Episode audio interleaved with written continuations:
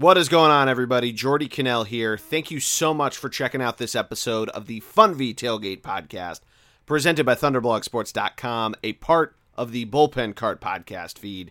It is week 15 in the NFL, and Maddie D and I are joined by our good friend Joe Martinez. He comes on for the entire episode, so he goes through college football with us, does our NFL picks, and he goes through a couple NFC East conspiracy theories. Joe is a big Giants fan, so really go down the rabbit hole. It was a lot of fun to record. We do a little Sixers talk at the end. You guys are going to love it. Let us know what you think in the comments. As always, though, make sure that you subscribe to the podcast. Search the bullpen cart wherever you get your podcasts. Find us on Twitter, ThunderBLG. Join our Facebook group, the Bullpen Cart Podcast on Facebook is where you can be a part of the conversation, submit questions, all that good stuff. But enjoy this week's episode. This one was a lot of fun. And here we go.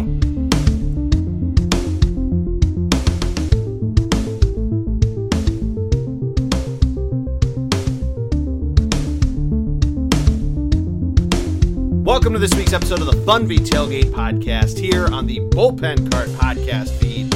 I, of course, am the G Man, Geordie Connell. Joining me, as always, is the man, the myth, the legend himself, Mr. Matty D, Matt DeStefano. How are you, my friend? I am honestly the whole week because I know it's the holiday season, and I know the Birds had a big victory this past weekend. But the reason I'm in such a good mood is that I finally get the opportunity to interact a little bit of one-on-one time. Maybe it's, it's technically two-on-one with you being here, but that's fine. It's really a one-on-one love song between myself and our esteemed guest today. Uh, and I know it's a little different.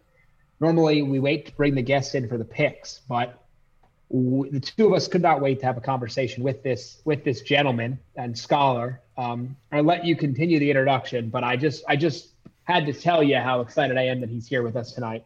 Um, and and you know, so my my entire week is made here on a Wednesday uh, because we get this conversation. But I, I will let you introduce um, our guest for the entire podcast today. Yes, as you said. Our guest this whole time, and Matt, what an intro, is a very good friend of ours. Longtime listeners may remember him from last year as a guest picker. But as Matt said, we had to get him on. He has some conspiracy theories, he has some great picks, both in the realm of football and otherwise. It is Joe Martinez. Joe Mart, how are you, my friend? Oh, doing well. Matty D, you should just write that in poetry. Just have that in like calligraphy and send that to me for a Christmas gift, dude. That was, that was beautiful. Now Great do a intro. needlepoint. Wow. Yeah, You know yeah, what? some needlepoint. Yeah. Oh, You know, stunning. hey, I, I get that worked out with my my much my, my my far better half than I. But um, you are the the master of of of mozzarella, the prince of parmesan. Uh, you know, and it is great to have a fellow a fellow Italian, if you will, Yes. uh, joining tonight. Even though I cannot support your football affiliation, I can support you as an individual. So I will go. I will leave it at that.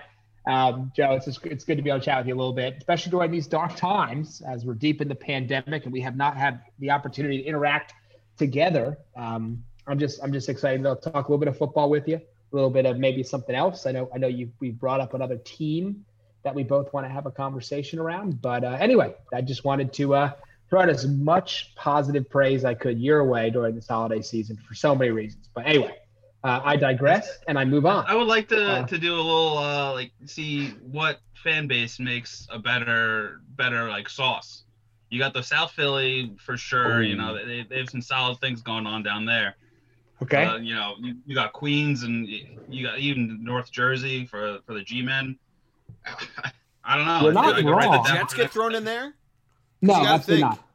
No, hmm. no, the, the They're Jets, too small just to- too Irish. small, the fan base? I don't know what's happening over there. Look, Joe, here's the positive. I think we can both agree that both of our franchises, fan bases, make better sauce than than Dallas's fan base does. Yeah, Can Dallas makes chili. on that? call- Dallas probably puts chili on spaghetti. Yeah, yeah. I, Okay. They probably put brown sugar, and I don't know what they do. No, they're not even in the equation. They're Ah, nothing. Who so would be we're in next? agreement, Chicago? which I love. Would Chicago be next on those power rankings? Huh. Yeah, has to be right. Yeah, right. you got to think, right? Yeah, New So, York, 'cause Chicago. Boston's too Boston's, too Boston's Irish. too Irish. Yeah, they're too Irish. DC's too international.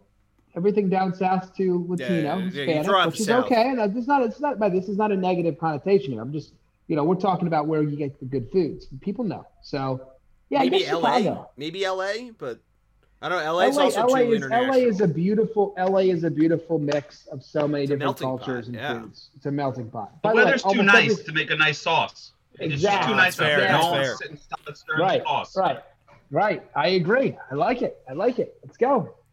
All right, well, we're already off. Yeah, that's it for me. Yeah, just, We're uh, off to uh, a rousing Write that up start. We really That- are. That's as much as Joe's gonna gonna gonna bring into the. Uh, for next. Well, so uh, let's let's jump in. We have college Yes. football to talk about. We're going to keep it relatively short because this is basically the table setting. This weekend is conference championship weekend.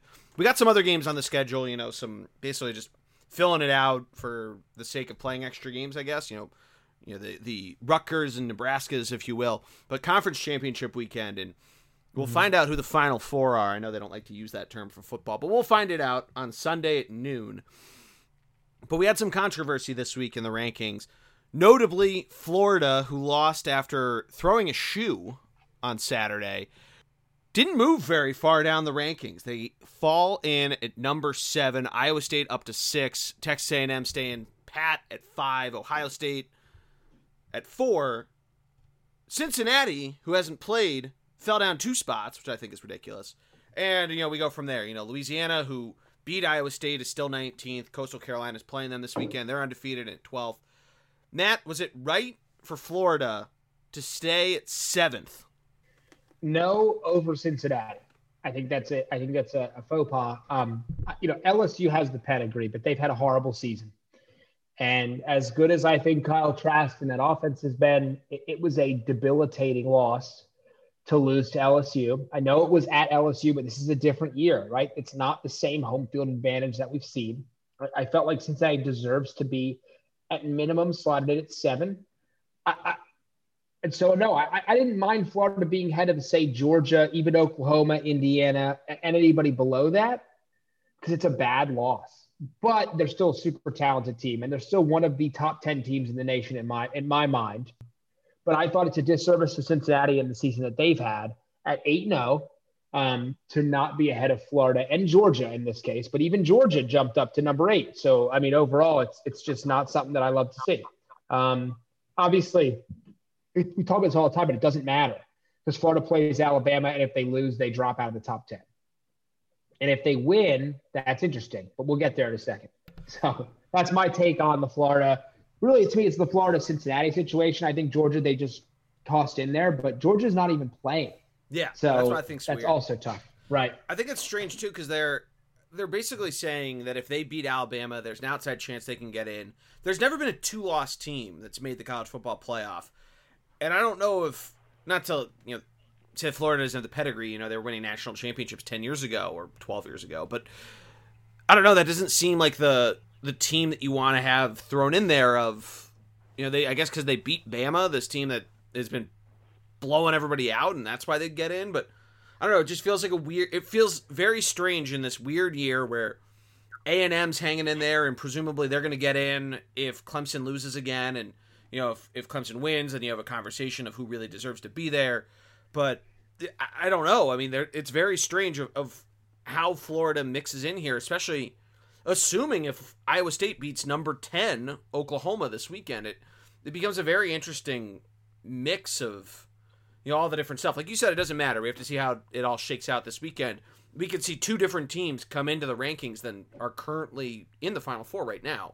But I don't know. It's just very strange to have seen that pop in there, and really to see Cincinnati fall because I get it. They're the American, and it doesn't really matter. But they've beaten ranked teams. They've beaten teams that have hung on and and are doing well. They're playing Tulsa again this weekend. And, you know, it I don't know. It just feels like a bit of a bummer. I, I don't. Maybe we shouldn't have gotten our hopes up that we're going to see an outsider get in and and blah blah blah. But I don't know. It just it felt a little deflating to see that that no matter what, the SEC gets their way and, and all that sort of stuff. I don't know, Joe Mark. Do you have a take on this or a thought?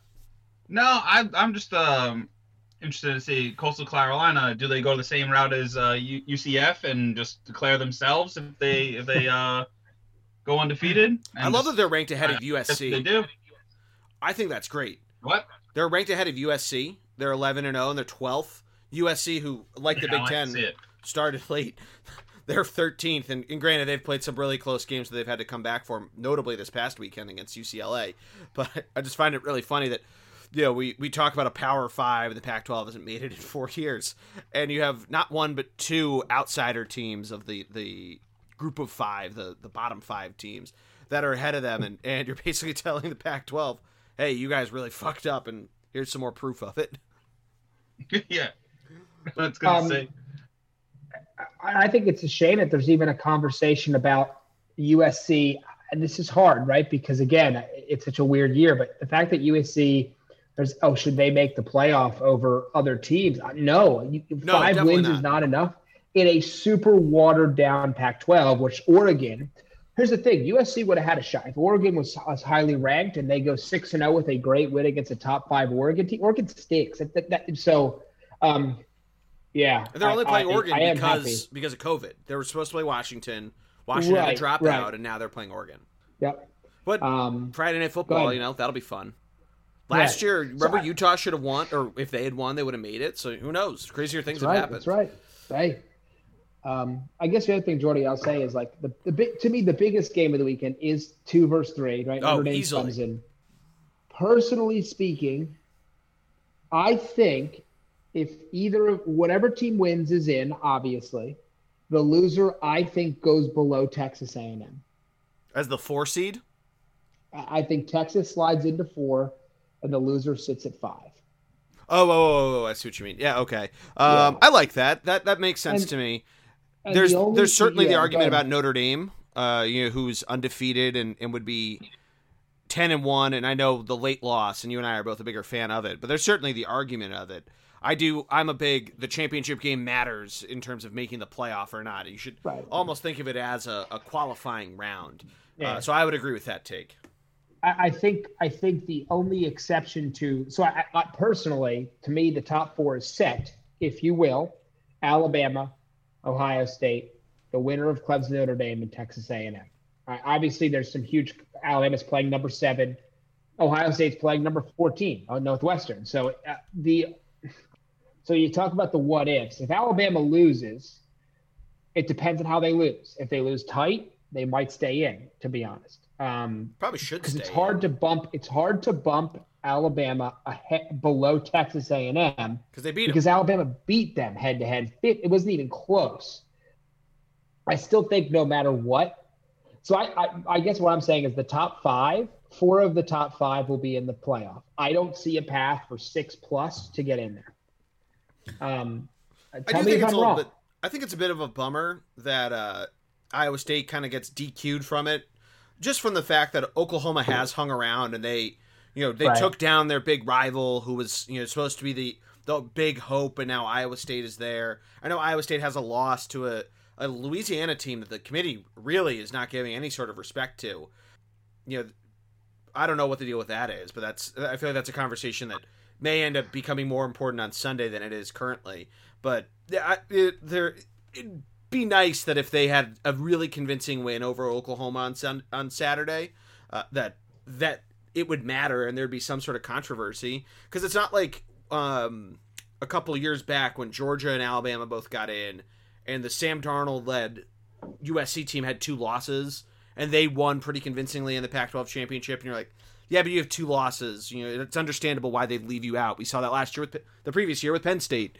Um th- you know that I guess they do have two losses so it, it is tough to kind it's kind of the same boat I guess but I don't know. It's it's it's one thing of a team's playing this weekend I guess Texas A&M's playing Tennessee so if they have another impressive win and look really good and they're 8 and 1 versus 9 and 2 so on and so forth but I don't know we'll have to see Yeah, I just I think it's kind of locked in at this point. I mean, that's just that's just the the the, the way I don't know the way. The, I I'm more just bummed about crumbles, about but- Cincinnati. The fact that they're Sure, yeah, I mean too. I, I think it's a shame. By the way, Go the pri- the pricing in that we normally see the committee do. It's weird that they wouldn't do that with Cincinnati over Georgia because you'd think that assuming they win, they beat a ranked opponent in the final weekend of the season, that they'd finish ahead of Georgia. Granted, those rankings don't matter, and, and all that matters for them is a group of five teams that they're ahead of Coastal Carolina because then they get a New Year's Six bowl. But I don't know. Maybe they both get New Year's Six bowls. I I really don't know how they you divvy all that up in terms of the at large seeds, but I don't know. It's a it's gonna be a fun weekend regardless. There's gonna be some really good games. You mentioned it. Two versus three is gonna Right. be good. I hope that SEC championship ends up being really good, but I'm sure we'll talk about that when we get into picks, or at least the Yeah. college portion of picks. But you So- guys, or I I- I want to I want to pause here for a second because we were some of the things we really haven't talked about recently uh, was one one thing in particular that I want to mention. I think is a really fun argument that we haven't discussed, okay. and that is who is your Heisman frontrunner right now? Ooh, that's a really good question. I don't have. I need to. Mhm. You go off because I need to look look into Sure. uh, the candidates. Yeah, I haven't really kept that. I haven't kept that close of an attention to be honest, because of how weird this Well, season's been. Of course, and, and obviously the one the one position that always gets the love is the quarterback position. We talk about that, we're thinking Trevor Lawrence, um, Trevor Lawrence, Mac Jones of Alabama, and Kyle Trask of Florida. Um, they've all had massive statistical seasons, but Trevor Lawrence missed some time.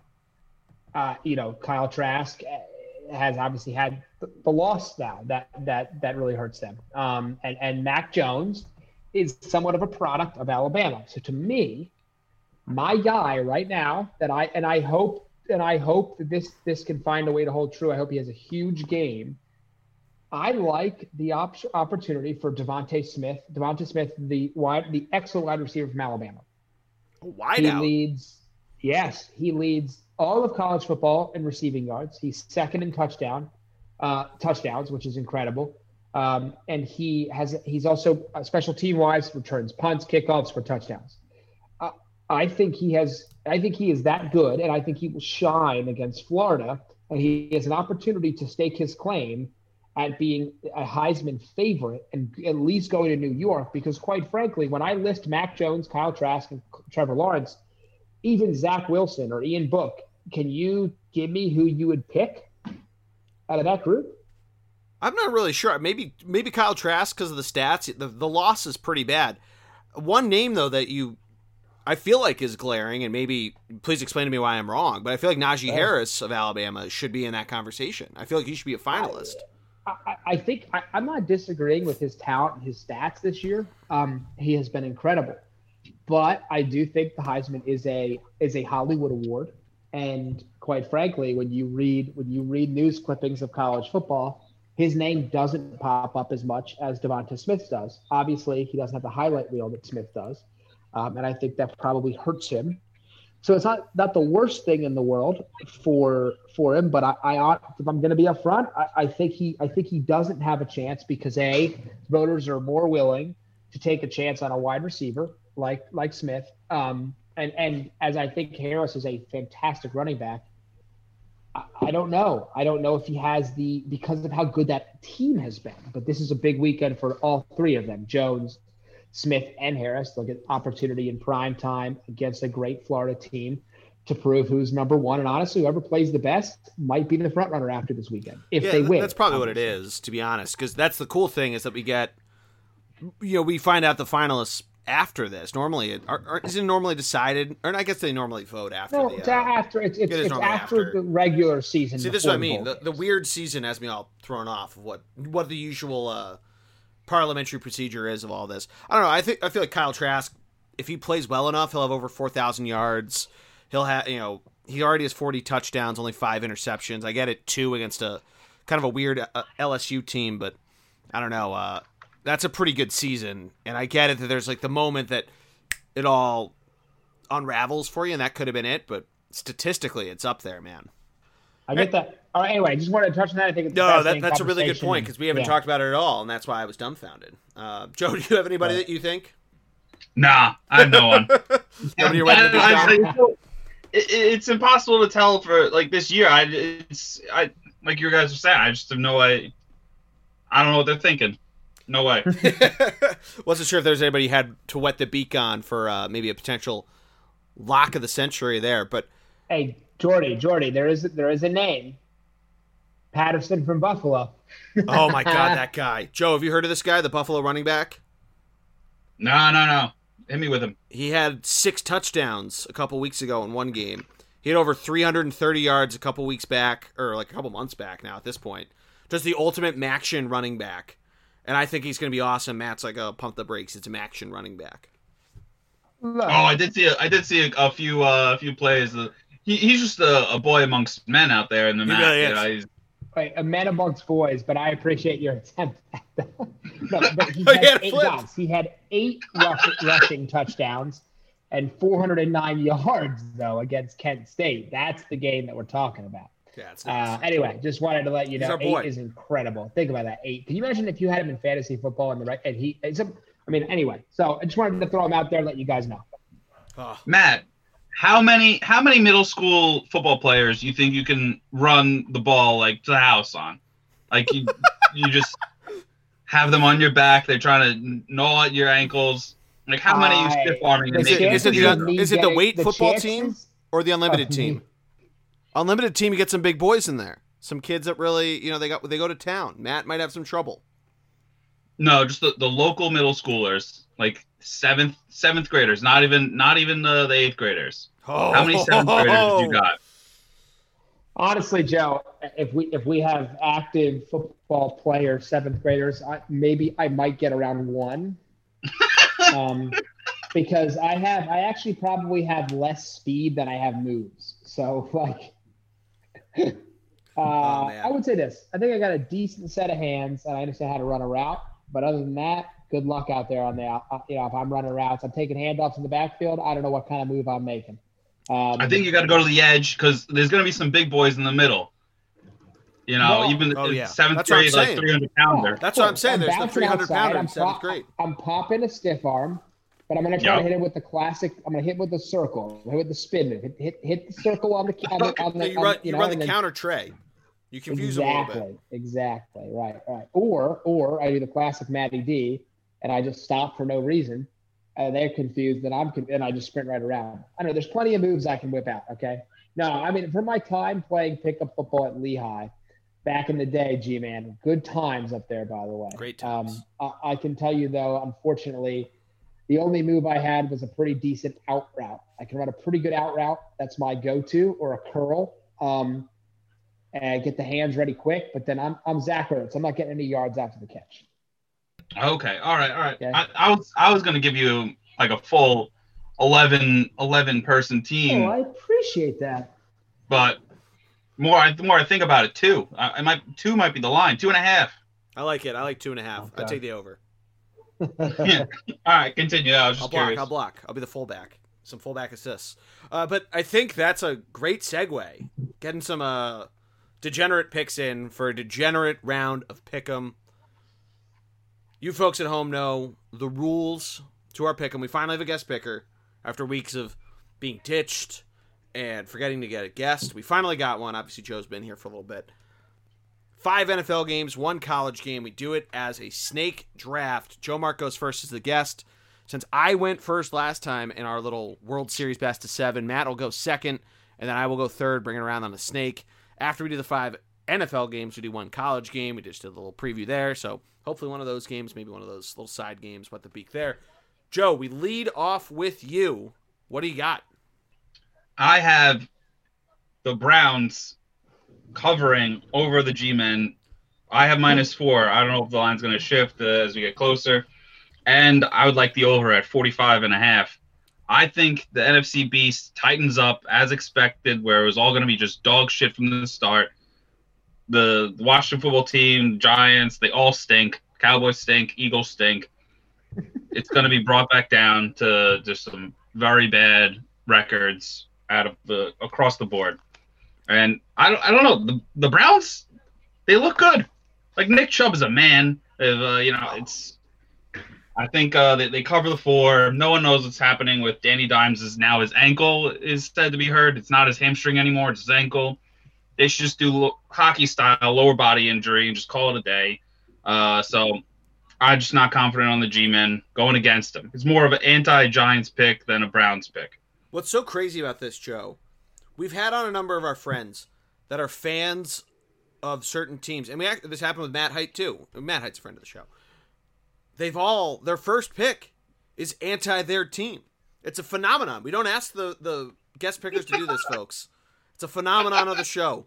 It's incredible. I I do like that pick though. I think I could. I like the over of 44 and a half. Um, yeah, obviously four and a half. Four is a sucker pick of a line because this could turn into a, another close game, wild cover, something like that, like we saw Monday night. But um, yeah, this could be a lot of fun, or it could turn out to be a dud, and we all wonder what the hell was going on. But I, I like that pick, Joe.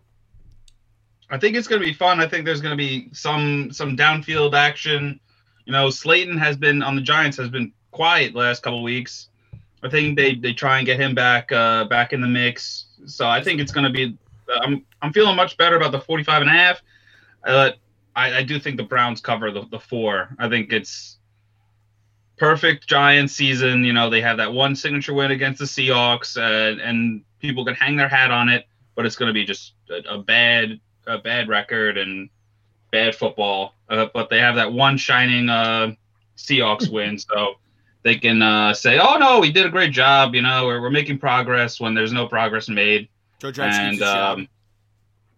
Yeah, Joe Judge keeps his job. Gettleman keeps his. Everyone keeps oh, his job. Joe Judge, oh, I'm a huge fan, guys. Joe Judge, huge fan, huge fan. Gettleman, not so much. Judge, huge fan, huge fan. yeah, I've run. I'm not gonna lie. I've run a, couple laps. The Judge Judge told me, you know, I mess up. I I take a lap. You know, it's it, it's just that's just football guy. You know, take a lap. You messed up. Really is. Take a lap. Um, I'm next up on the docket. Um, you know, I, I got I, I saw some pundits make a claim this past weekend that the Buffalo Bills are the best team in football. And I'm not picking the Bills here, by the way. I'm not talking about the Bills, but I think that's so disrespectful to the best player in football and a team that has continued to dominate uh, to me at a level that is impressive even even with off games i thought they had an off game last week and that's the kansas city chiefs who are going down to new orleans to play the saints in the superdome now they the superdome excuse me um, now the saints are the chiefs are only three point favorites and i think that's disrespectful i saw enough of what taysom hill can't do last week against my Eagles.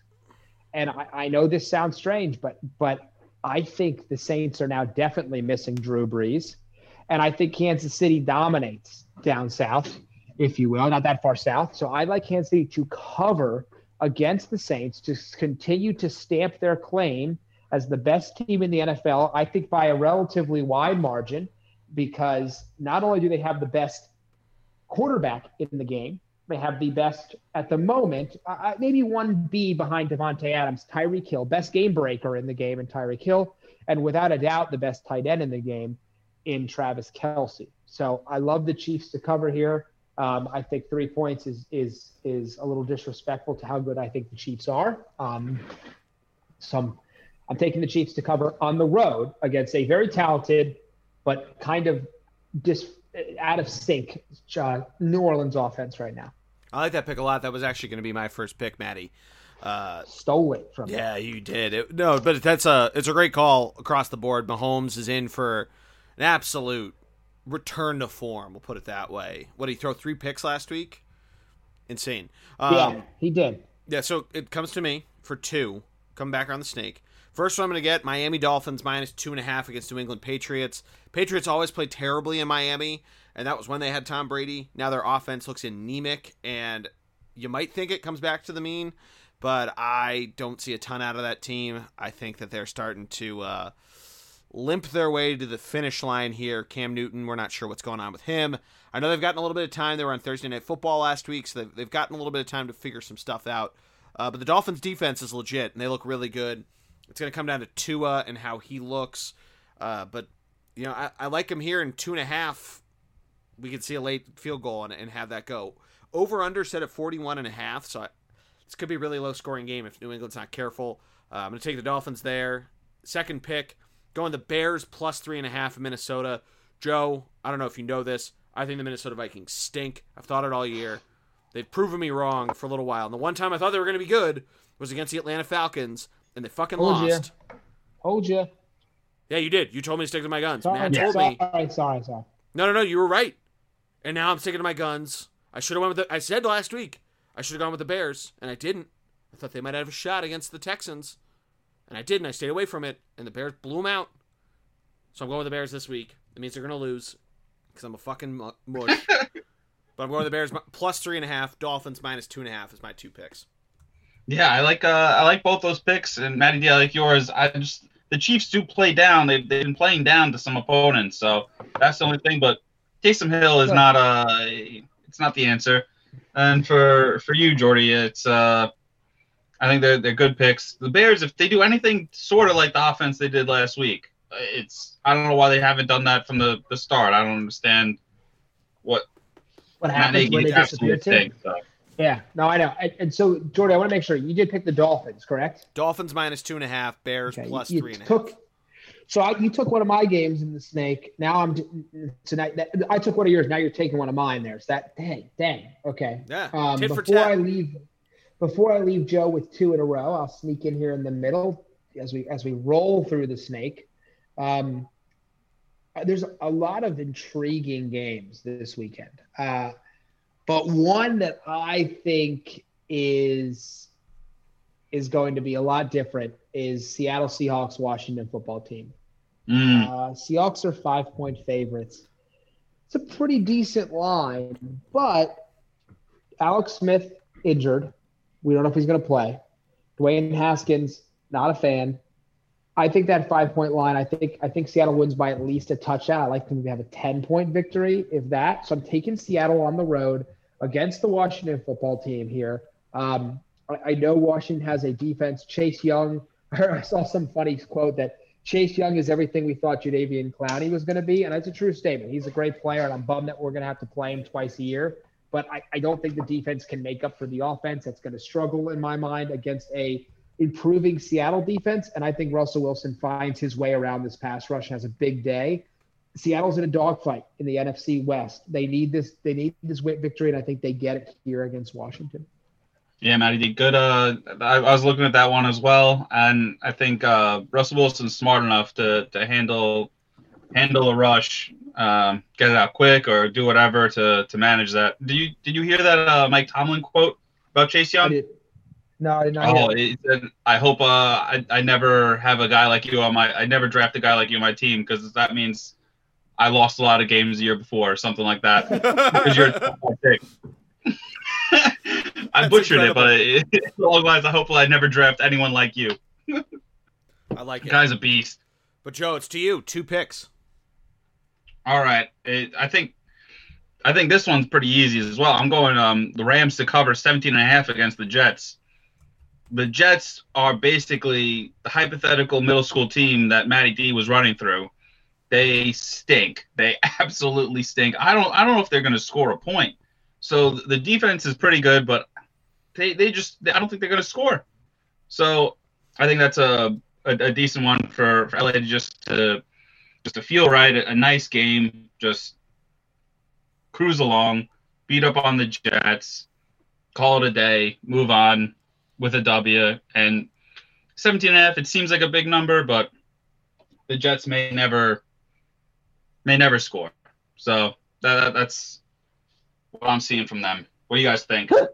I, I mean, it's a huge lie, but honestly, I, I can't say I disagree. So, Yeah, the only thing I would it's say is, is they've covered some closer lines, but against teams that are not nearly as good as the LA Rams have looked. I think they were 20 point dogs to the Chargers, and that, that was an easy lock of take the Jets there. 17 and a half. Yeah, it's. I think the, the they may not score a point adage is spot on. Who is going to put up something against Aaron Donald? Because he's going to be. I mean, literally, it's middle school kids trying to block Aaron Donald. It's not going to be good, and you know it's it's going to get bad Yeah. quick. I think it's going to be like the Browns against the Titans a couple weeks ago. It's going to be bad very quickly in halftime. You're going to just need to tune away from it. Yeah, Sam Darnold was seeing ghosts out there. The guy with no offensive line, he's never going to be able to pass. They can't run the ball. They have Frank Gore out there. Like, what? What's Yeah. how- unless they, they there's some type of defensive scoring from the Jets or put them in field goal range instantly. I, I just uh, I don't see it. I can I can see it being a 21-0 game. Uh, but we'll see. I, I just think the Jets stink. Oh yeah, they do. All right, one more to you. All right, and then I'm taking um, Oh, you did the you had the football team already. I'm taking uh the 49ers to to best the Cowboys. Um, the Cowboys stink, and um, I think that NFC East is just across the board gonna lose this week. I think it's gonna be one of those uh, one of those weeks where it's just chalk against the the, the NFC East. I hope that DraftKings, um, or excuse me, a sports book, no free ads. A sports book does another deal they did a few weeks back. That was a uh, bet for all four teams to lose, and it was like plus three fifty. It was great. I it was the week the Seahawks lost to the Giants, and then the the football team ah. beat the Steelers. So it really would not have hit. But I was very tempted to bet it. I was in New Jersey though playing golf, so I could not place the bet because I wasn't in Pennsylvania. Oh, New Jersey well, saved I'm me. glad you're in Jersey then. New Jersey saved me. Yeah, yeah. How many times can you say that? You know, Not a lot. not a lot. Not a lot. But I, I think I think this is the week where you know the, the Washington football team had that nice win against the Steelers. The Giants had the Seahawks win. Those th- that's going to be it for the, the NFC East. The the Eagles had a, a you know good games. You know, They had their but. I don't. Yeah, I, I they had all of their moments so that it doesn't. It's not a complete embarrassment from a conference, but uh, I think it's it's a wrap. I think across the board they're, they're all going to sink to what they were expected to be week three when they were all 0 and 3 we had a tie you know it's so i think it's going to come back to that 49ers have some talent they stink as well but it's minus two and a half i think they they beat them by a field goal at least you know i think that it's they they got that um so yeah that's what i'm going with what do you think No, I agree with that. I think the Cowboys defense is god awful. Uh, who the hell knows what's going on on offense too? I think their running backs, San Francisco's, are gonna have a field day, even without George Kittle. I know he's potentially in. I think he's definitely out now, but it, there was potential that he was going to try to play. Um, don't even let him just run the ball down their throats. They're not going to stop it. yeah yeah I, And I agree too. I mean, the Cowboys defense is just this is what happens when you when you draft things you don't need. You didn't need. I know CeeDee Lamb is going to be a good, a very good wide receiver. You didn't need CeeDee Lamb. You needed defenders. Now they have the worst defense in the league. I think they're going to make I- Joe. I think they're going to make Nick Mullens look good. I love that you're picking against the NFC East because it really tees up my next pick. Here. Hold on, before you say that, just one last thing. Uh-oh. A Go ahead. positive to the Cowboys defense. They did force butt fumble part two. I don't know if you guys saw that last week. mm, So they had their moment. That was their moment. yeah that was their, their moment for the season and now it's back to just poo Yeah. But Matt, your pick. Sorry for interrupting you. Uh, I think you both know where I'm going here. The Oh, disrespect that Vegas is giving Jalen Hurts and this Eagles Mm. team after their stunning victory over the Saints last weekend. Six and a half point underdogs against a Arizona team that no one can quite figure out. All right. Let's just chalk up a few things. This Arizona offensive line has no shot against this Philly defensive front with some tigers on it, some killers. All right. We already know the big names. You got Fletcher Cox in the middle. You got Brandon Graham, BG on the outside. They're going to bring it. We know that every week. Javon Hargrave coming on. Malik Jackson still contributing in the in the gut of this defense. Derek Barnett, one of the most underrated defensive ends in the National Football League, and my breakout performer with six sacks this year, including a huge fourth and two strip sack fumble last week. Josh Sweat is a name you need to know. So when you talk about offense, you think about the outside weapons that this team brings. I know there are some dinged up secondary players. Rodney McLeod is a huge loss for the Eagles, but it comes down at the end of the day to your pass rush. And Seattle, I mean, and, and Arizona has not invested in an offensive line. I think they get after Kyler Murray, who has shown cracks in the armor from earlier this season. And I think the offense does enough to stay on the field by pumping the football to a top five running back in Miles Sanders to upset the Arizona Cardinals, and get themselves within one game of the division lead. Six and a half. Not only did they cover, but they outright beat the Cardinals to diminish their wild card hopes. And they reset the market when it comes to the NFC. So three losses, one win. I'm all in on the Birds this weekend. And I got to tell you, Miles Sanders needs 25 touches this week, and we win this football game. Period. So you can call me a homer, but I thought I threw out some pretty good options and avenues for victory for the Birds. Run the ball, get home with four men.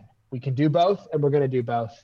And next thing you know, teams are going to start to get a little bit nervous when they see that fourth seed Philadelphia football team heading into the playoffs. So a couple things. Lock it up. Go ahead. The defense was great last week, and I hope they continue to play great. Miles Sanders getting the ball was awesome. That's what they needed to fucking do this entire season. I think we've been saying that a lot on this podcast. That's that game was also a lot about the New Orleans Saints coming out completely flat. Now, just onto the picks, Joe. A couple fun facts for you. Matty D, this is now the third week in a row he has picked the Eagles game. I won't say he's picked the Eagles because last week he picked the New Orleans Saints minus seven. Mm. And Matt is has lost all three of those bets. He did not the one week. Matt Height got the New York Giants plus three when they lost there. Uh, Matt picking Eagles games is not good.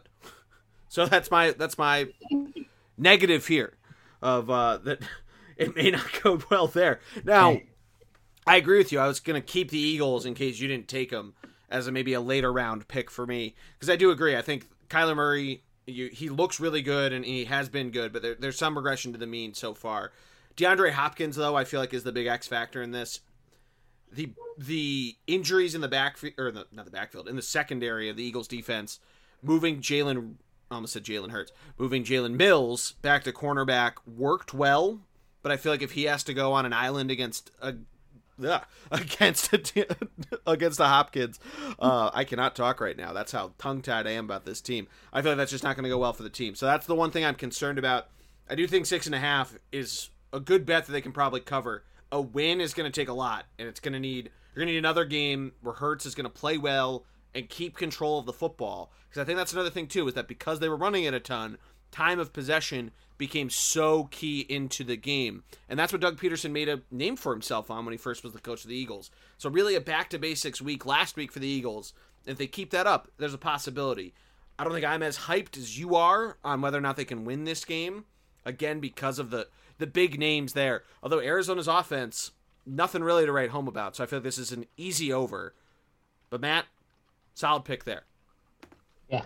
Gotcha. Yeah, I agree. I, I like uh, I like them to cover for sure. The the win, like exactly you said, if Miles Sanders runs the ball 25 times, I don't know. They only use Boston Scott against the Giants.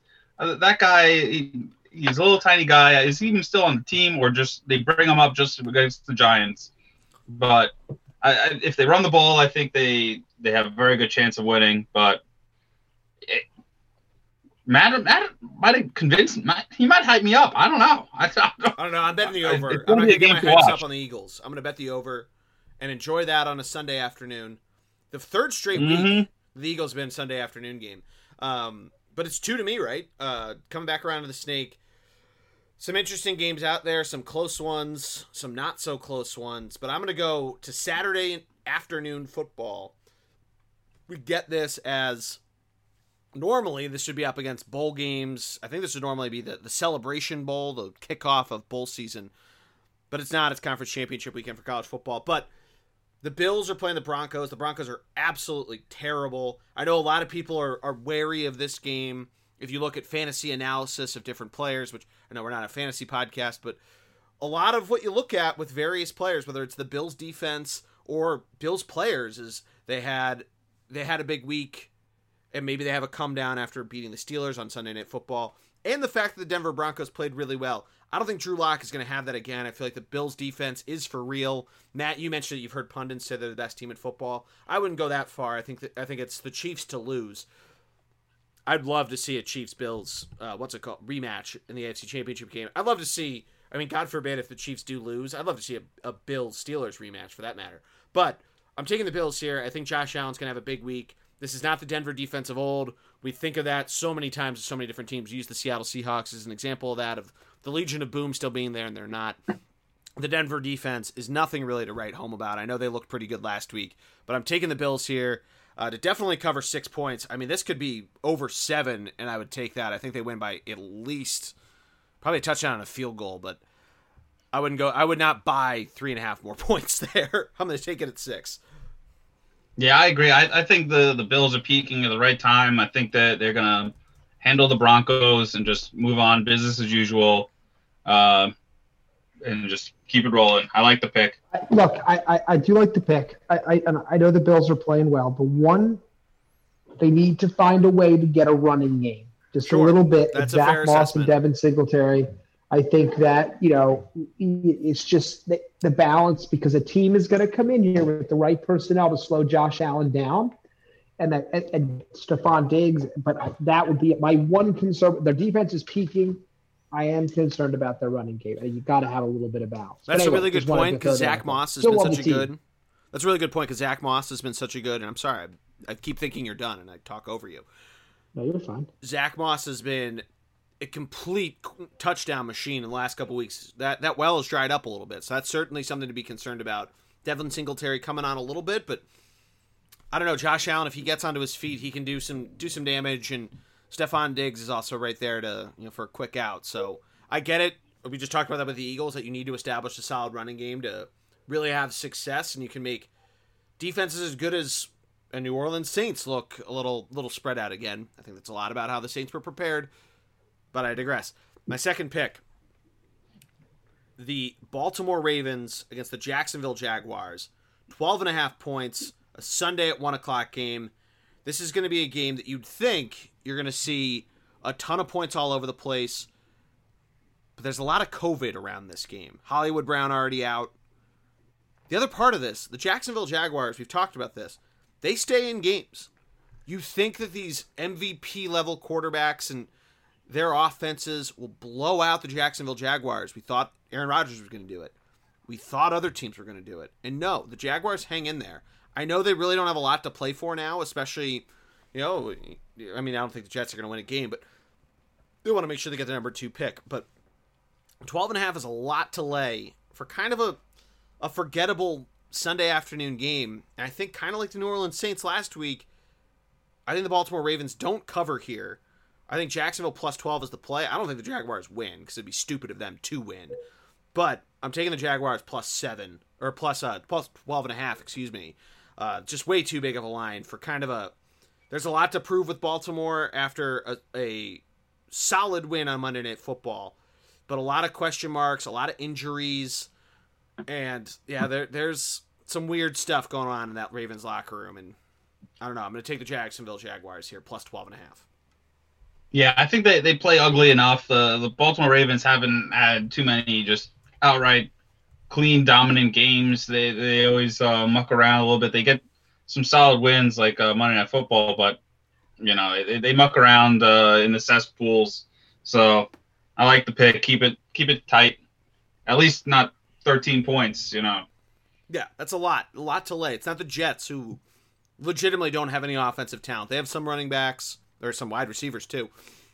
But again, the the Ravens would really need that. This is a statement game to do, and I feel like they, after an emotional win, this is going to be kind of forgotten about. We're going to be well into Week 15.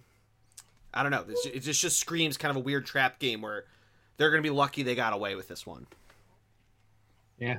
Um, I think it's weird too because you, bring up like when you look across the slate this week, not a lot of marquee matchups. Because no. you think about some of the conversations. I mean, to me, the biggest one would have been Kansas City, New Orleans, but New Orleans lost, and Drew Brees not being there kind of mutes that. We already talked about that game, but um, I, you know, I do think there is a very important game though tomorrow night.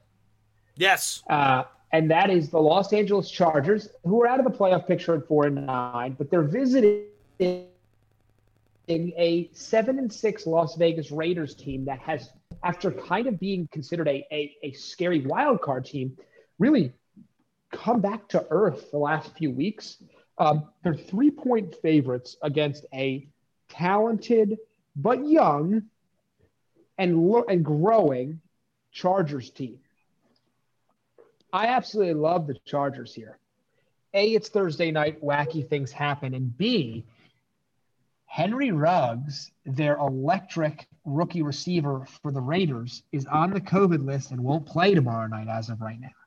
That to me is a major blow to a team that utilizes his speed and ability to stretch the field to open up the rest of the offense for some of their immense talents like a Josh Jacobs and a Darren Waller. So losing him helps a Chargers defense. It has plenty of talent in Joey Bosa and Melvin Ingram and a number of other players. And and I and I really like what I see there. And quite frankly, defensively, the Raiders aren't that good. They just fired their defensive coordinator. In comes Justin Herbert with Keenan Allen and Mike Williams and a and a and a and a getting back into rhythm Austin Ekeler, along with the underrated Hunter Henry and a few other pieces. I like the Chargers to upset the Raiders on Thursday Night Football and really and really extinguish the Raiders' wild card hopes. Um, because quite frankly, I'm not a believer yet. I like the direction. I don't like the team yet of the Raiders. So I'm going to take the Chargers in a Thursday night upset here. Um, and I think Justin Herbert's the real deal. And I'm excited to see what the Chargers can build over the next few years. Yeah, so this one's going to be interesting because there's obviously a lot of question marks around it. You mentioned Henry Ruggs. I mean, Hunter Henry's been very up and down, so I feel like that's a a key key matchup to look at there. I feel like this game, I don't feel confident enough to bet on it, just because it it's either going to be exactly like the Chargers last game, where both teams are throwing the ball away and both defenses look like they have Deion Sanders at all eleven positions, or they're just going to get run all over by either Austin Ekeler or somebody on the on the Raiders offense. I mean, they all they they've figured out various different players to get this job done.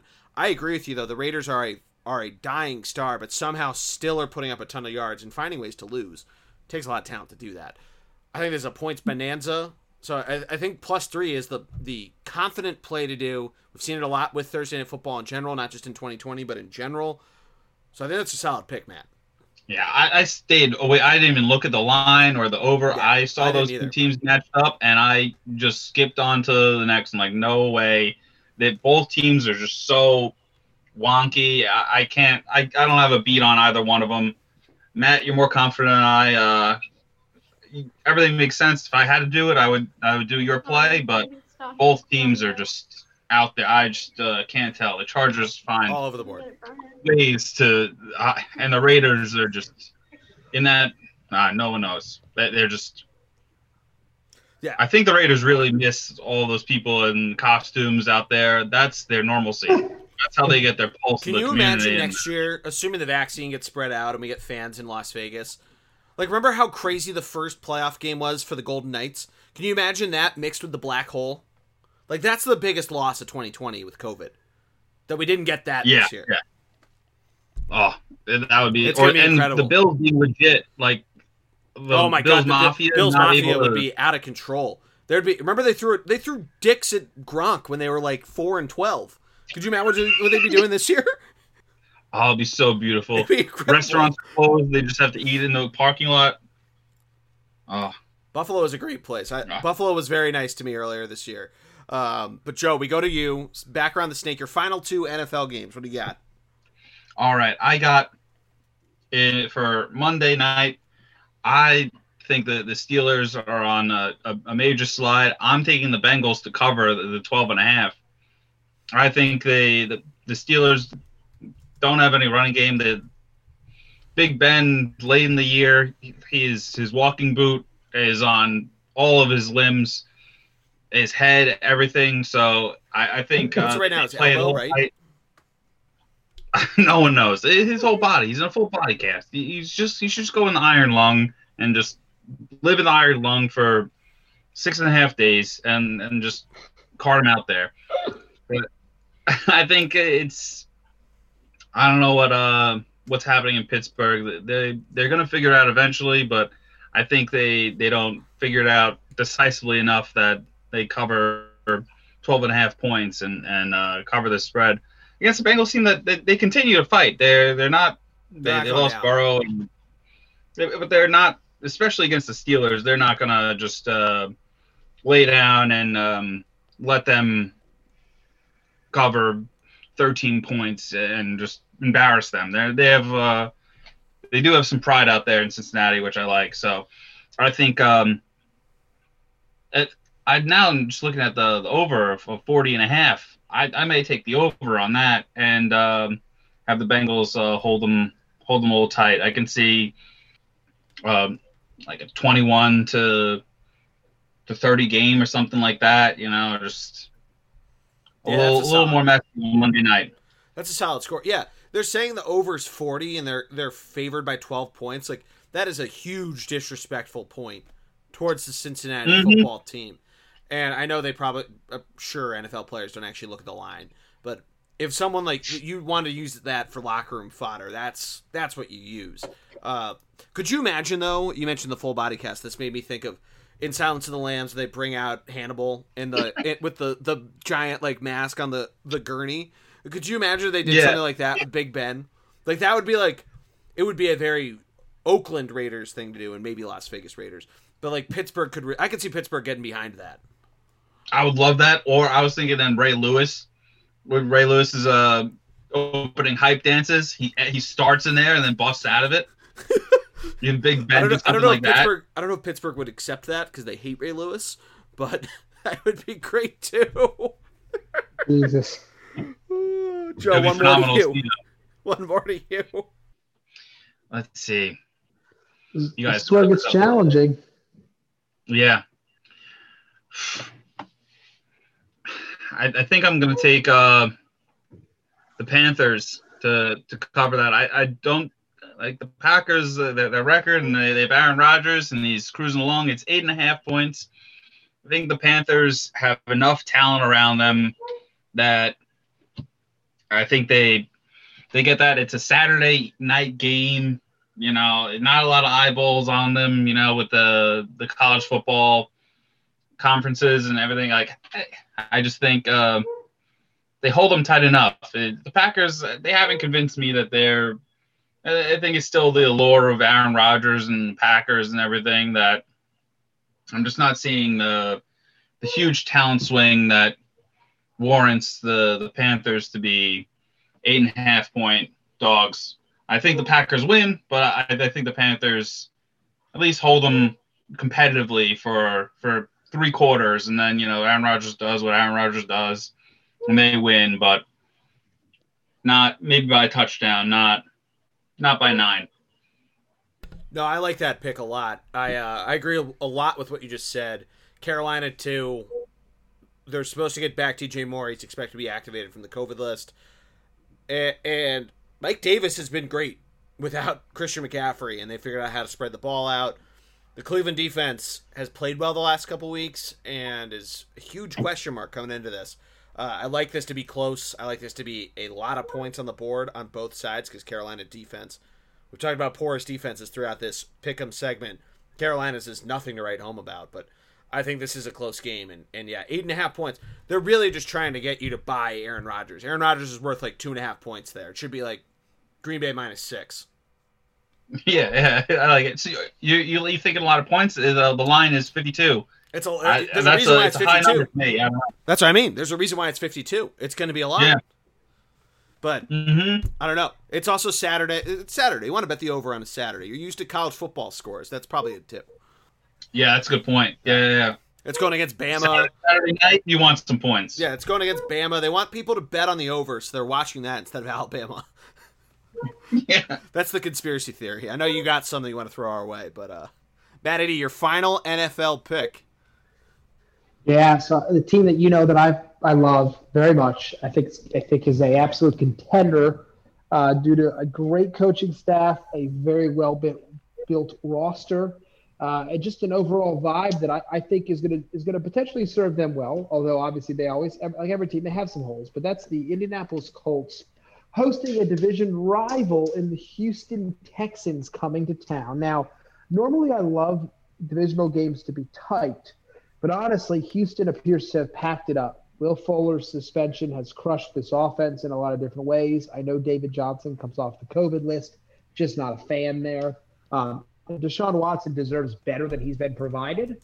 Uh, hopefully, with the new head coach, that'll happen. But I like the Colts to shut down a Houston offense that has some limitations now, with especially with you know the the Will Fuller suspension, and obviously they decided to go ahead and for no reason trade DeAndre Hopkins. But anyway, I digress from that conversation. Um, and, and, and their defense is okay, but honestly, their defense is probably not built to stop a very strong and emergent Jonathan Taylor and an overall well balanced Colts offense with Philip Rivers' age age related limitations and somewhat of a of a weak receiving corps. But honestly, I think Indianapolis gets it done. I think they cover seven and a half. I think it's a cruise type of victory with this team over a depleted, defeated, and honestly downright downtrodden Houston Texans team at four and nine. So I like Indianapolis to cover, and I love them to continue to battle with the 10 Tennessee Titans for the top seed in the NFC, AFC South and a home playoff game. I like that. I uh yeah, we saw it last week. Houston's DED dead. Really nothing going there. Their defense is just mangled. And I know people are thinking JJ Watt, you know, what's he going to do late in the season and blah blah blah. And I don't know. It's a, it's this is going to be a weird game, but I that's the only reason why I'd go away from it. It being over a touchdown. If it was minus six, like my final pick, I might go for it. But it, it I do think you gotta gotta keep it simple, stupid. The Texans are done. Yeah, Matty D, how do you feel about Philip Rivers in that that situation? You you you confident enough to the, the, the guy is a crazy person. He's oh look, you know, first of all, Joe, as you know, you need a little bit of crazy mixed into the bunch to get the result you want, right? Um, I, I'm not sure Philip. He's clearly, obviously, not a long-term answer for a plethora of reasons, and I do think they, if they had a, a quarterback with a little more, I, I don't know how to put it, but a little more talent at this point, because Philip Rivers back in his day was as talented as it got, but his age is obviously a hindrance at this point. Um, I don't mind him. I think he's an important leader for this offense, and I think he has moments of grandeur.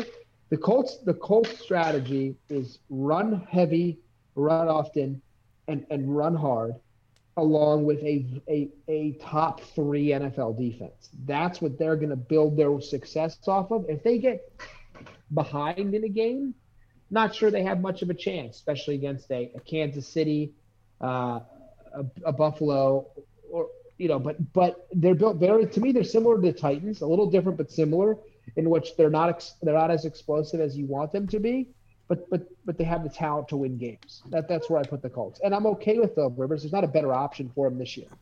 Solid, solid. Mm-hmm. Oh, but by the way, by the way, Joe, if if if if you make a phone call to Philadelphia, and they all they ask for a first round pick for Carson Wentz, you're taking it without missing a beat. That's that's how I feel about Philip Rivers, if that makes sense. Well, Frank Reich's there. That's why you're right. Why you know, as a Carson fan, you want the best for him. That that's his friend. That's his buddy. Don't worry, Carson will be back.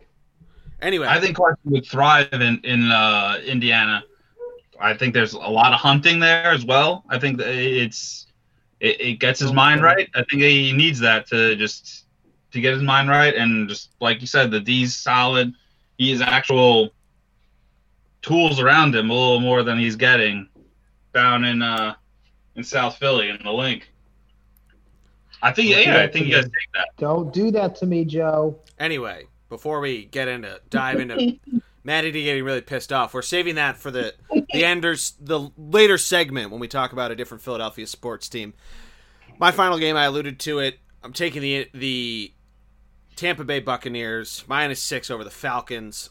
I might get burned by this. This is a divisional game. Falcons, aside from last week, have really played well at a, against opponents, especially coming into Atlanta. Their defense really has stepped up. Matt Ryan plays well in December for whatever reason when the team stinks. He he seems to step up huge. Uh, but I feel like the Bucks really need to step it up. The NFC playoff chase is is getting tight, and they need to figure something out if they want to continue to you know be right there. The Seattle Seahawks are a game ahead of them. They are currently the sixth seed, which is good enough to you know keep you well insulated in the NFC.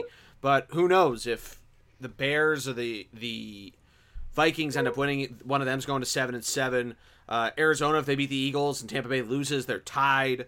Um, so I feel like this is a must win for the Tampa Bay Buccaneers, a huge game where they really need to show, hey, you know what? We're gonna we're gonna beat down on teams that we're you know we're supposed to do, and I just feel like Brady knows that he knows to get the job done, and I like them to have a big game here. I know some of their receivers are a little banged up. Their running game is uh, a little hindered with Ronald Jones on the COVID list, so that definitely gives me a little bit of pause here. But the Falcons have burned me in terms of picks before, and I just feel like this is the point in time where you know it, it starts to catch up to them. You know where it was a really really big letdown to the start of the year, and you, know, you played well for your interim head coach, and and now this is when it really you know okay okay you, you entertained us. It's time. That wraps it up, doesn't it, for our, our NFL picks? That does. We have. Yeah, one... like. It's tough. It's the last. The last. The... Yeah, we had the. I'm not sure if we lost Joe Mart or not, but we had the Detroit Tennessee game on there, and that you know there's question marks with COVID and, and various stuff like that. So that, that's out there. It, you know, it could be interesting. It could not be. I mean, the way that that Tractor Cito played last week, he may just barrel over the Detroit Lions offense, but Matt, we did have a little bit of breaking news while we were making our picks. What happened? The NFL is close to finalizing a deal for a 17 game regular season. They're apparently discussing broadcast agreements and number of preseason games to finalize the schedule change. But it looks like we're actually going to get this to happen. Wow. Yeah, this is huge. Interesting. I would be Not very interested in seeing. I'm a fan of it. I'd be really interested yeah. in seeing how they change the schedule equation. Just because I think you either you figure out something right, and I I need to see what it is. I don't know if you do come up with an all time AFC opponent that you always face every year. You know, like how baseball has started to do with the quote unquote natural rivals. You know, the Yankees, the Yankees, Mets, the Chicago teams, the LA teams, the Phillies, and they rotated between the Red Sox and the and the Blue Jays. But you know, it's something like that. So you get like Eagles Steelers is one, or the you know, LA teams, the New York teams. Um, I don't know. I think that might be a good one. You know, develop some of that. You know, a little bit of a rivalry. I know you'd probably get, assuming the Flyers Penguins is any sort of you know barometer, you'd probably get a lot of TV ratings for the Battle of Pennsylvania in football. But I don't know. You could also figure out of just adding a second division within your conference that you play, and there's just one that you don't play every year. Um, or something like that. I don't know. It'd be really interesting to see. I, I think uh, the idea of it is, it, you know, it, it, brings a lot, obviously, a lot of money to the table and could potentially get the Eagles out of a weird salary cap scenario if a lot more money's coming in. So there's a little bit of a selfish reason to like it. But um, I do think, though, we learned a lot of what the importance of the preseason is. So there's definitely a lot that I think the players are probably going to be fighting for. And I don't think this is this probably isn't as close as this Yahoo article is making it seem to be, but it's exciting news. Did it provide any other any other details around it, or is it just uh, some vague in the works uh, kind of stuff? I'm curious of what what game it would be. If it would be in conference or kind of like a, a flex where you can. It would be like the the Jets and Giants play every year, kind of that kind of shit, yeah. or it would say it's. I will see. Hopefully, running through it, it would say. uh yeah, it would be an opponent from the opposing conference. So it would be, mm. uh, yeah. So it would be a 17th game, more than one AFC team from outside the division you're scheduled to play. So hopefully it would be like an all time opponent, like a Jets, Giants, Eagles, Steelers, Ravens football team, that sort of thing. You don't need to fix yeah. something that isn't broken. Sorry, not a not a fan. I, I, I just I like the NFL equation is. is cool. It's it's very easy to figure out. You know who your opponents are as soon as the regular season ends. That's pretty cool. You know, with you know, obviously it rotates in basketball and hockey of who you're facing, and baseballs it's pretty much always the same. Aside from that, they rotate their divisions, but yeah, there's still some variables out there of how many times do the Sixers and the Celtics play, or you know, who you know, whatever within division because it's it's not equal football, the reason why it works with its schedule is because there is equal scheduling, and for the most part, it is you you know you're getting what you give in terms of who comes out of what division, how the seating works, and all that sort of stuff. We'll talk about it. We'll digest it. But look, I, I want to keep the ball rolling. College pick, Geordie. Where are you heading? What are we talking about? Where are you going? All right, so I'm going to the game of the week. ACC championship game. I think Clemson mm. gets the revenge, but I think this is going to be a close mm. game. I think Notre Dame's defense has looked really good. There's a reason why they won that first game, and I know that's a lot of it is Trevor Lawrence was out, but they really did know how to step up to the plate to hold Clemson there. Their defense isn't as great as we normally have seen out of them. They've been very good. But this is the matchup we've been waiting to see. I want it to be fun. I'm excited to watch it on Saturday afternoon against the football game that we are talking about. Uh, but I'm going Notre Dame plus 10, but I think Clemson wins the game. Interesting. Okay. I, I, by the way, I agree that Clemson wins, and and I and I, and I, I hope they do because honestly, I'm just not a Notre Dame fan. But I do think Trevor Lawrence being back, the talent they have in that roster. Yes, Notre Dame has one of the best defenses, but can Ian Book provide it? Not sure. Love the pick. I'll give Joe Mart a little bit more time to think of his college pick. But I, I, I wanted to highlight a game that that I think has value from a historical perspective, and that is Iowa State, Oklahoma. Number six, number 10. Oklahoma Oklahoma's a five point favorite coming into this matchup. Lincoln Riley, hell of a coach. So there's no disrespect there. I just think Iowa State has the emotion and passion on their side here. First time since before World War One that they have, have won a Big Ten, Big 12 regular season title. Wow. Um, and, and I think they win the whole thing, the whole title, if you will, and, and make their way to a big time bowl game this year. They deserve it. They're a very, they're such a solid football team every year. I think they continue that trend this year. Uh, I'm excited to see them beat a a little bit of a step back Oklahoma team because they've been so good for so often. Um, but I'm all in on Iowa State to beat the Sooners and capture the the the their alone the Big 12 crown. This is actually a really good point because you are an Iowa State truther. So this is a comeuppance for Matty D. Yep. Hell of a franchise. Hell of a program they've had there franchise. for many, many years. Sorry. It, well, honestly, it's kind of built like a franchise. Anyway, I just, I just, I just, I digress. On to Joe for our final pick of the evening. What do you got in the college football world, Mister Mister Martinez? I got, uh, as we were discussing earlier, I got, um, I'm taking Oregon over USC I love minus it. three. I love it. I almost went with us. Uh, yeah, I just think uh, USC is just not. We we already talked about it, but I just don't think uh, they they're really rightfully placed there.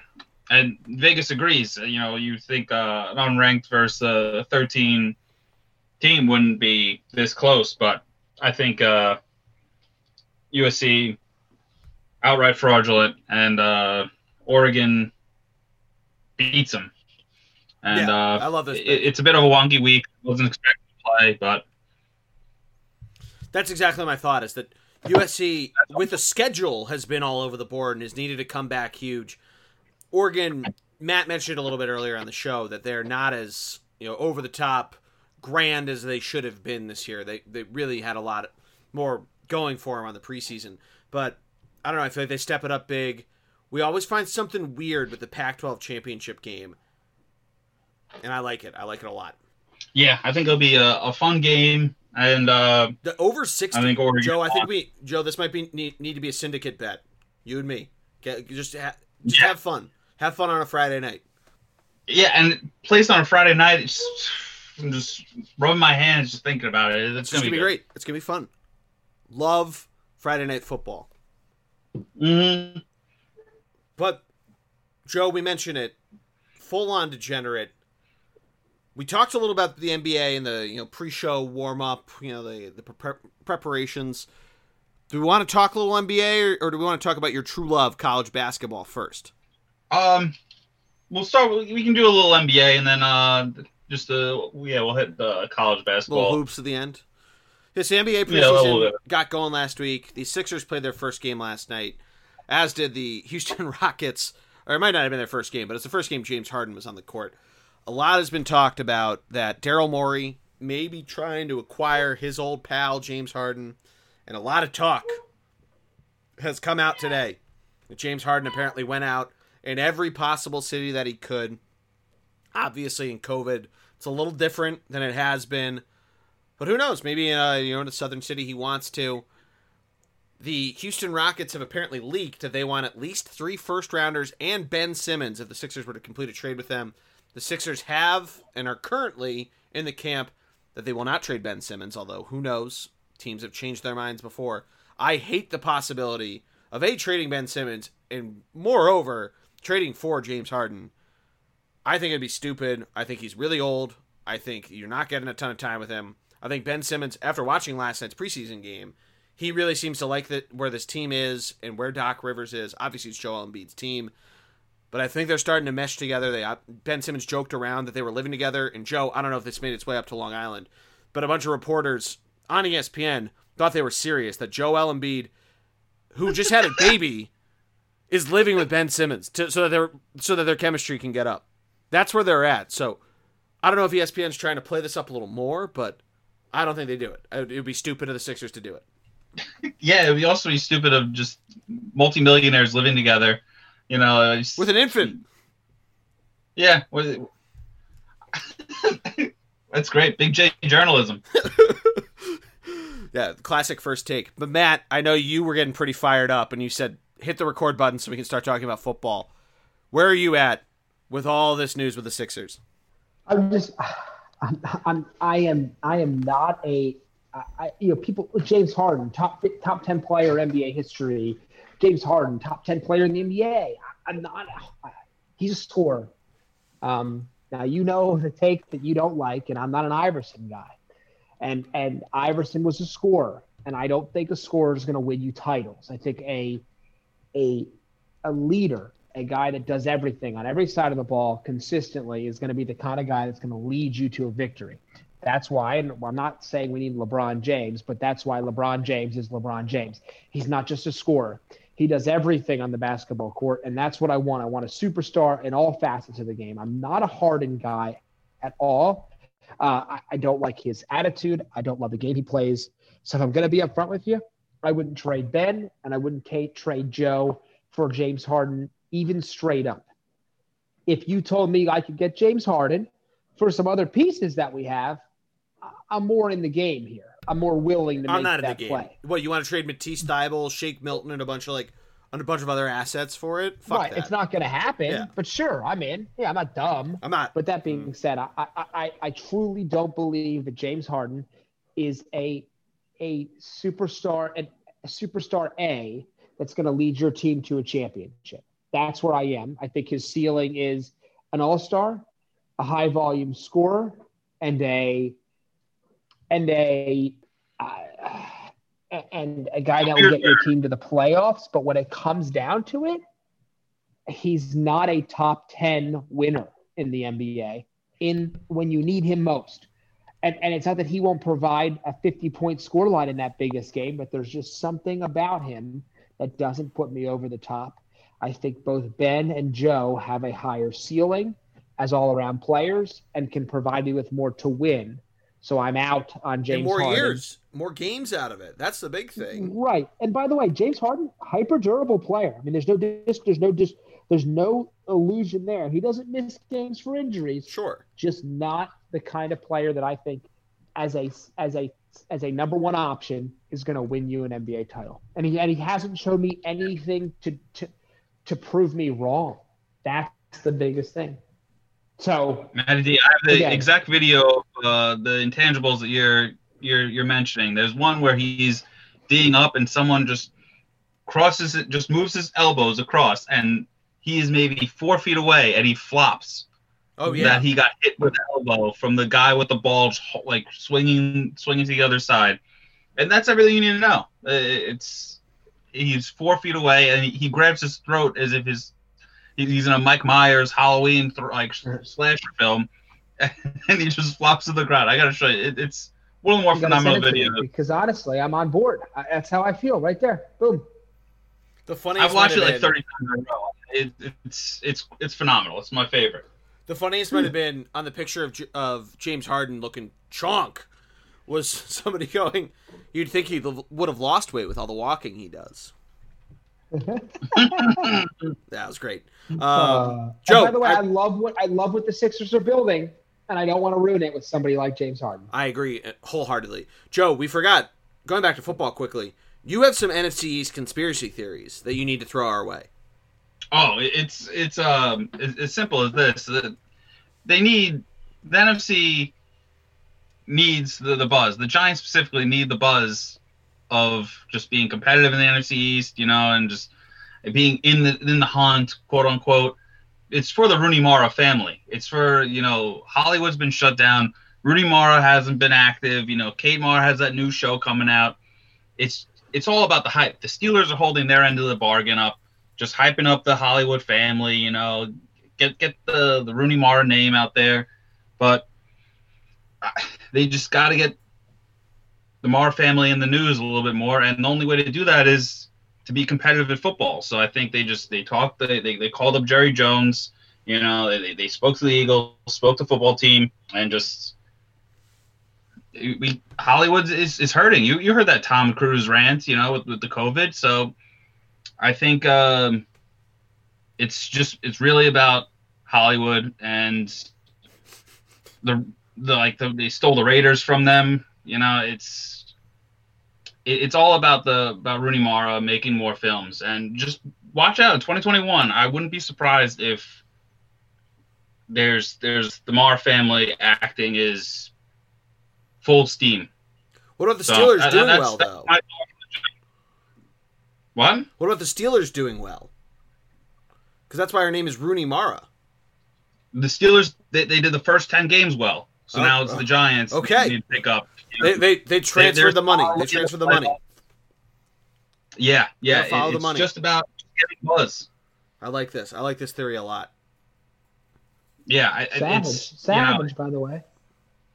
it, it, it just makes sense. You know, you, you get you get those uh, Hollywood producers out there, you know, and they've been bored, so they, they start dabbling and trying to make uh oh who's the only only only family in the news. Like you get you get the the Wonder Woman lady trying to sing a song that gets roasted. No, we got Rooney Mara. She'll be in the news. We'll get her going. People will go see the movie. They don't care about COVID. Rooney Mara told us to go. You, you see, you, you'll see people just in because they can't go to the games at a Rooney Mara film. Watch it. Girl with the dragon tattoo too. Mm-hmm. Oh, jeez. Fire it Uh, up. All right. Well, Joe, I'd ask you about the Knicks, but I feel like we don't really have a, a ton to talk about there. So let's go to college basketball. No, I'll pass. Joe, how you feeling about Nova? Um, I, I, uh, I feel good about Nova. I think they they have the the right leadership in uh, in Gillespie and, and Jay Wright, and um, I think they they got enough focus in them to handle these kind of curveballs of scheduling and the other obstacles all around, like playing the season. I think they have the enough like wisdom in that locker room to handle it better than than some other programs that either just starting to mesh or have a, a newer coach doesn't have kind of the buy-in that that Jay Wright does. Um, so I'm I'm I'm high on them.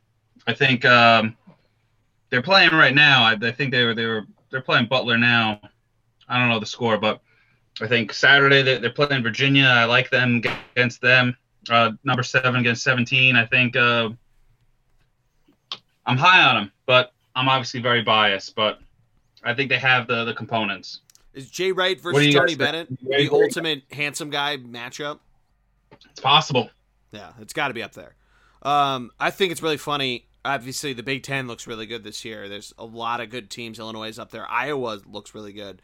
Uh, I find it hilarious that Duke made it made such a huge deal about canceling the rest of their non-conference schedule, and it was one game, uh, and people are roasting Duke for it. And just it's one game, which is hysterical.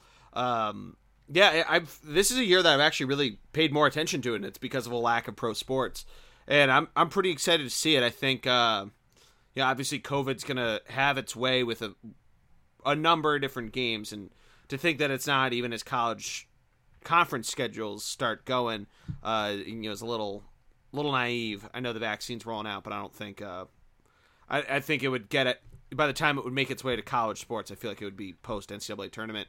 I just hope we get there. I hope we get to the NCAA tournament that it doesn't uh, really demolish it. I know they're talking about using Indianapolis as just one giant bubble site. I think they said that about both tournaments, men's and women's. Um, I'm excited to see what Lehigh does. You know, they uh, both men and women are only playing a Patriot League schedule. Joe, no out of conference, Mm. so that'll be it'll be interesting. The men's team was nothing really to write home about last year. and I, I don't think there's supposed to be anything more to write home about. Uh, they're the only team, though, fun fact, to have three Asian men on their team. Um, so that's something, you know, diversity. Uh, but the women's team is supposed to be really good. I know, uh, you know, changing gears there, but so that's something to be excited about as a Lehigh fan, an alum there. But yeah, it, it'll be really, really exciting to see how the rest of this this all shakes out. I know some Pac-12 teams look pretty good so far, but you know we've seen some shakiness out of uh, out of those teams throughout the last couple years. But it's just good to have it back. I know we didn't get the actual Maui tournament; it somehow ended up in Western Ten- or Eastern Tennessee. So uh, you know, we'll uh, we'll wet the week, wet the beak a little bit there. Yeah, and who uh who in the Patriot League is uh is is a top contender against Lehigh? Who you who you worried about? Last year it was Colgate, but I'm pretty sure they lost a player to the transfer portal. I think he went to the Big Ten. So I don't know who it's supposed to be this year. I'd have to uh I, would have to get back to you on that. Ah, no problem. Yeah, I, I, I like watching the the smaller conferences. My my brother went to Siena, so I, I watched some of that conference. It, it's just a it's good basketball. It's it's the usually the more senior teams you know, that are more cohesive. Yeah, they just uh, hold on. So if Lehigh has some some solid leadership there, I think why not? Yeah, why not Lehigh? Matt, what do you think about college basketball so far? Well, first of all, why not us? Second of all, it's been a weird year to all, all the things you guys stated. Um, I do love Nova, by the way. I think they're an absolute uh, one of the best coach teams in the nation. And Jay Wright deserves so much credit for that. Uh, but it's just strange because of COVID, and, and, and, it's weird too. Though this is something that college basketball is kind of there's a kind of this morass, morass, morass, morass. I don't know what the word is. There's there's this void that occurs now in college basketball from from basically the start of the season until March Madness. Like people really don't start paying attention until March Madness. Uh, and I think this year got hyper. That that that kind of made it even worse because everyone kind of got over over over sported, if you will, due to the NBA and and the NHL and Major League Baseball cramming their seasons in. So you, you come out of the the fall fog of the sports and you're thinking about football.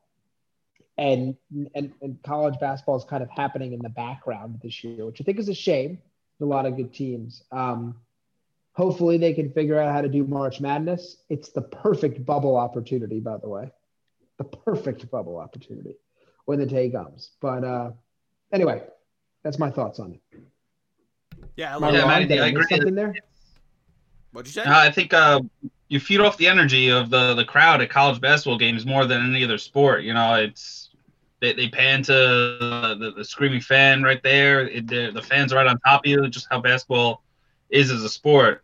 So I do agree. It's it's hard to get into some of the games that either it's not in your conference or you know have a, a dog in the fight in. But yeah, hopefully uh, they cruise along. We able to get to March Madness and it picks up a bit. Yeah, for sure. Uh, we'll have to see. Obviously, you know, get into the uh, Christmas lull. We'll see how it uh, all comes in as conference play picks up. But Boys, I think that's going to do it unless you guys got anything else. No, that's all I got. All right. No, that's all I got. Uh, Nova's up by 14 with uh, a couple minutes left uh, against Butler. Love it. And But it was great uh, talking to you guys and um, catching up about some sports. Yeah, Joe, obviously, we really appreciate having you on. Yeah, this was a blast. I hope you all enjoyed it at home. Uh, Matty, thank you as always. Oh, of course. And honestly, this was this was really just truly what a day with with my guy here, with my guy Joe. It's been so long, too long, and I I always appreciate. So anyway, thought I'd throw that out there. Post COVID, we have to have a little uh, boys' day where we, you know, just sit on the couch. We'll get mad into gambling. We'll wet his beak a little bit, and just have a day. Wish. Have a day. You wish. Anyway, yeah, we'll give sorry. him a swirly. Let, let the beak be a swirly. Oh, All right, boys. Well, that'll do it. Everybody, thank you for listening. Make sure you subscribe to the podcast, the Bullpen Cart, wherever you get your podcasts. Search ThunderBLG on Twitter, Thunderbox Sports on Instagram, all that good stuff. For Joe Mart, Matty D, I am the G Man. Have a great weekend, everybody. Fly Eagles fly, and enjoy the college football.